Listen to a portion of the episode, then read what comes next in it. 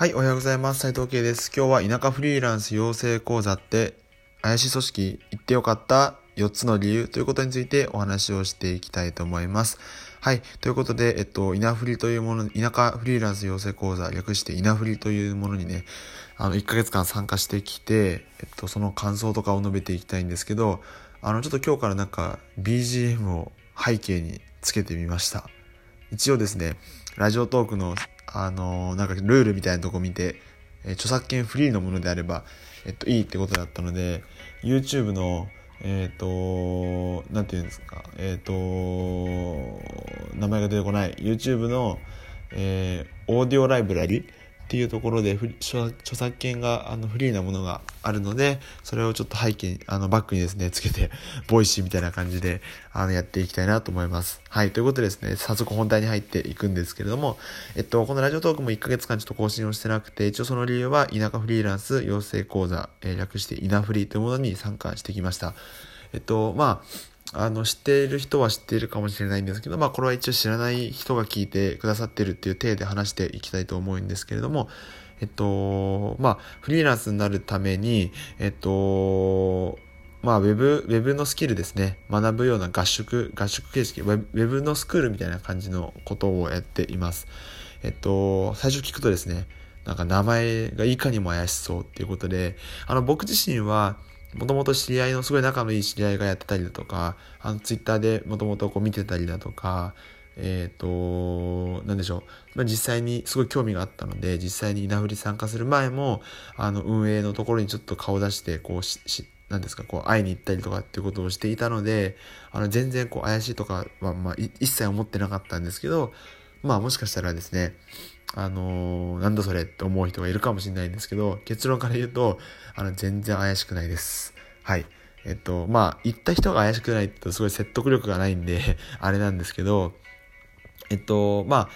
聞いてくれてる方もね、あの、多分、いろんな情報の収集の仕方があると思うので、まあ、これを聞いたりだとか、もし興味があれば、あの、ツイッターで見たりだとか、まあ、公式のホームページ見たりとか、そういうことをね、あの、してもらえたらいいかなと思います。はい。ということで、行って、すごい、まあ、結果ですね、本当に行ってよかったなと思ったんですけど、その4つの理由が、えっと、1つ目が、ウェブスキル。2つ目が、えっと、これからやりたいことを明確にしたこと。3つ目がタスク管理。4つ目がコミュニティっていうことについて話していきます。1つ目の Web スキルっていうのが、えっと、まあ、基本ですね、今回の僕たちの回では、あの、まあ、受講生というか、あの参加する人がまあ十数名で講師の方が、えっとまあ、4名5名くらいですかね。であと運営の方たち、まあ、数名若干名ってことなんですけど、えっと、人によってあのやりたいことはやっぱ違うのでそれに合わせて柔軟に対応してくれます。僕の場合は、えっとまあ、銀行員を辞めてフリーランスになろうとしているところで、まあ、お金の問題があるので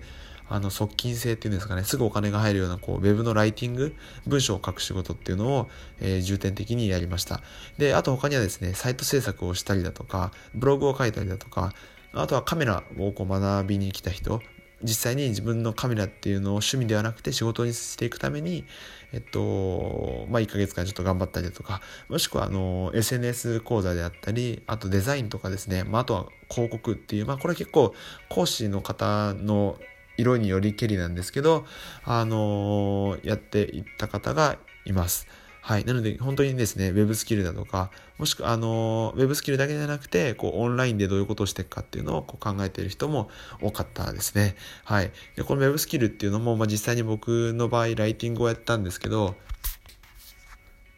えっ、ー、と、ライティングをやったんですけれども、えっ、ー、と、本当にね、こう、ゼロのとこからスタートをして、えっと、まあ、2万円だけ稼ぐことができました。えっと、人によってはですね、もう10万とか稼ぐ人がいるらしいんですけど、まあ、僕の場合はそんなに、あの、スタートダッシュ決めれるようなタイプではなくて、どちらかというとスロースターターなので、まあこれからコツコツコツコツ、えっと、やって生計を立てていけたらなっていうふうに思います。で、二つ目のこれからのことを明確にするっていうことなんですけど、えっと、僕の場合、まあ結構あの、これ人によって、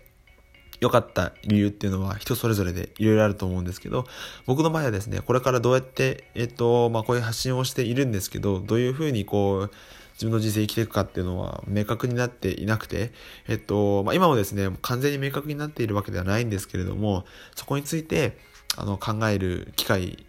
になればいいなと思って、参加しました。えっと、もちろんこうお金を稼ぐっていうのはメインにあるんですけど、その裏にはですね、えっと、まあ、どういう人生設計をしてか、キャリアを描いていくかっていうことについて考えたかったっていうのもあります。はい。で、えっ、と、それについても、えっ、と、一番最後にですね、稲振りがこう1ヶ月間の、まあ、合宿形式なんですけど、終わるときに、こう、それぞれですね、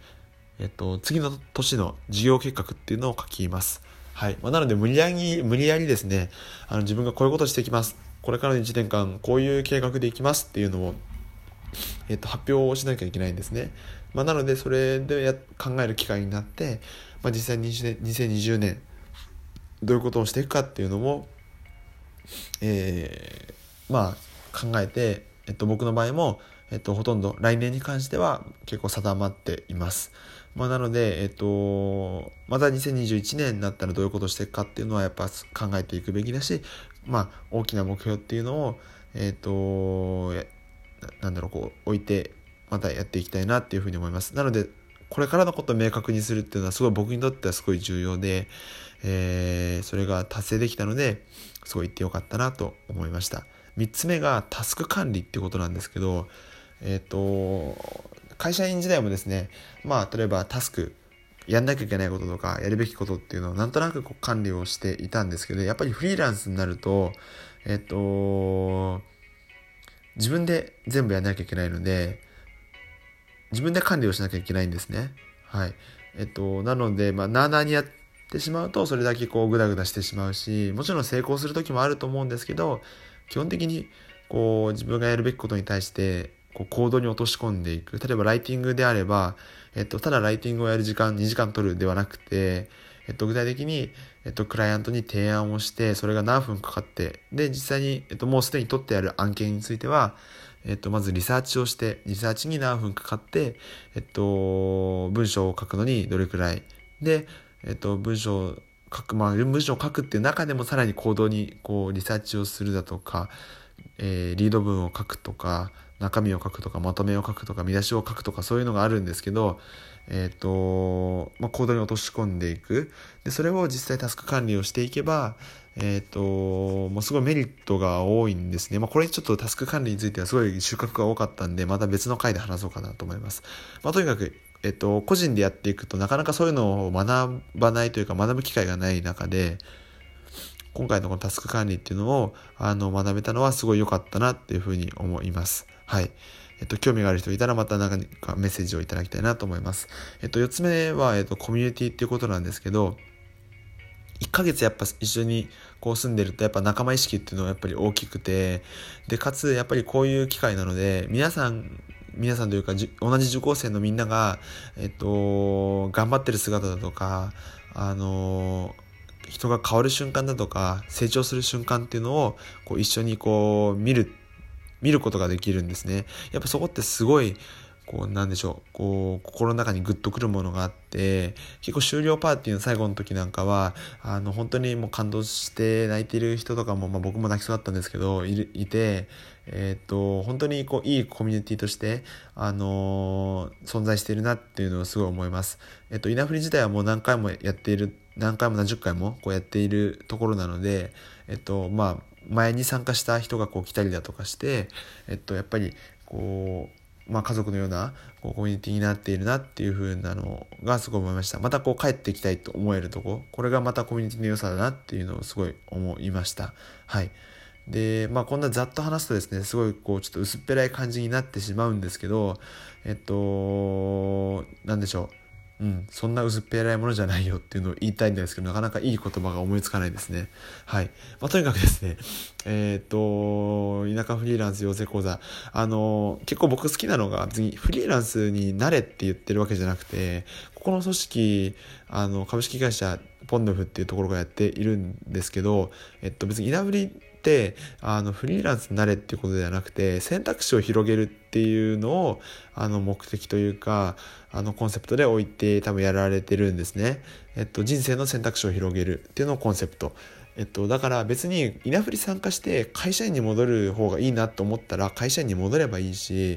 えっと、フリーランス違うなってこう思う人もいっぱいいますし、あの、そこをこう自分の選択肢っていうのを広げることが、あの、できるのがすごい魅力だなっていうふうに思います。まあ、なのでですね、あのー、こう淡々と喋ってしまったんですけれども、また全体概要みたいなとこ興味あれば、あのー、なんでしょう、えー、メッセージをいただくか、もしくは Twitter とかでですね、コメントいただけたらなっていうふうに思います。はい。そんなような形で、えっと、今日は田舎フリーランス養成講座って、えー、IC 組織、えー、行ってよかった4つの理由ってことについてお話をしました。はい。えっと、またいいなと思ったら、いいねボタンと、えー、よろしくお願いいたします。はい。今日はですね、えっ、と、勝手に BGM をつけてみたんですけどもいかがだったでしょうか？多分僕の声が9割くらいで、うん、あんまり聞こえなかったかなと思うんですけどまあうん、ちょっと実験的にやってみました。はい。ということで、また明日からも更新をしていきたいと思いますので、えー、ぜひ登録よろしくお願いいたします。えー、それでは今日も一日頑張っていきましょう。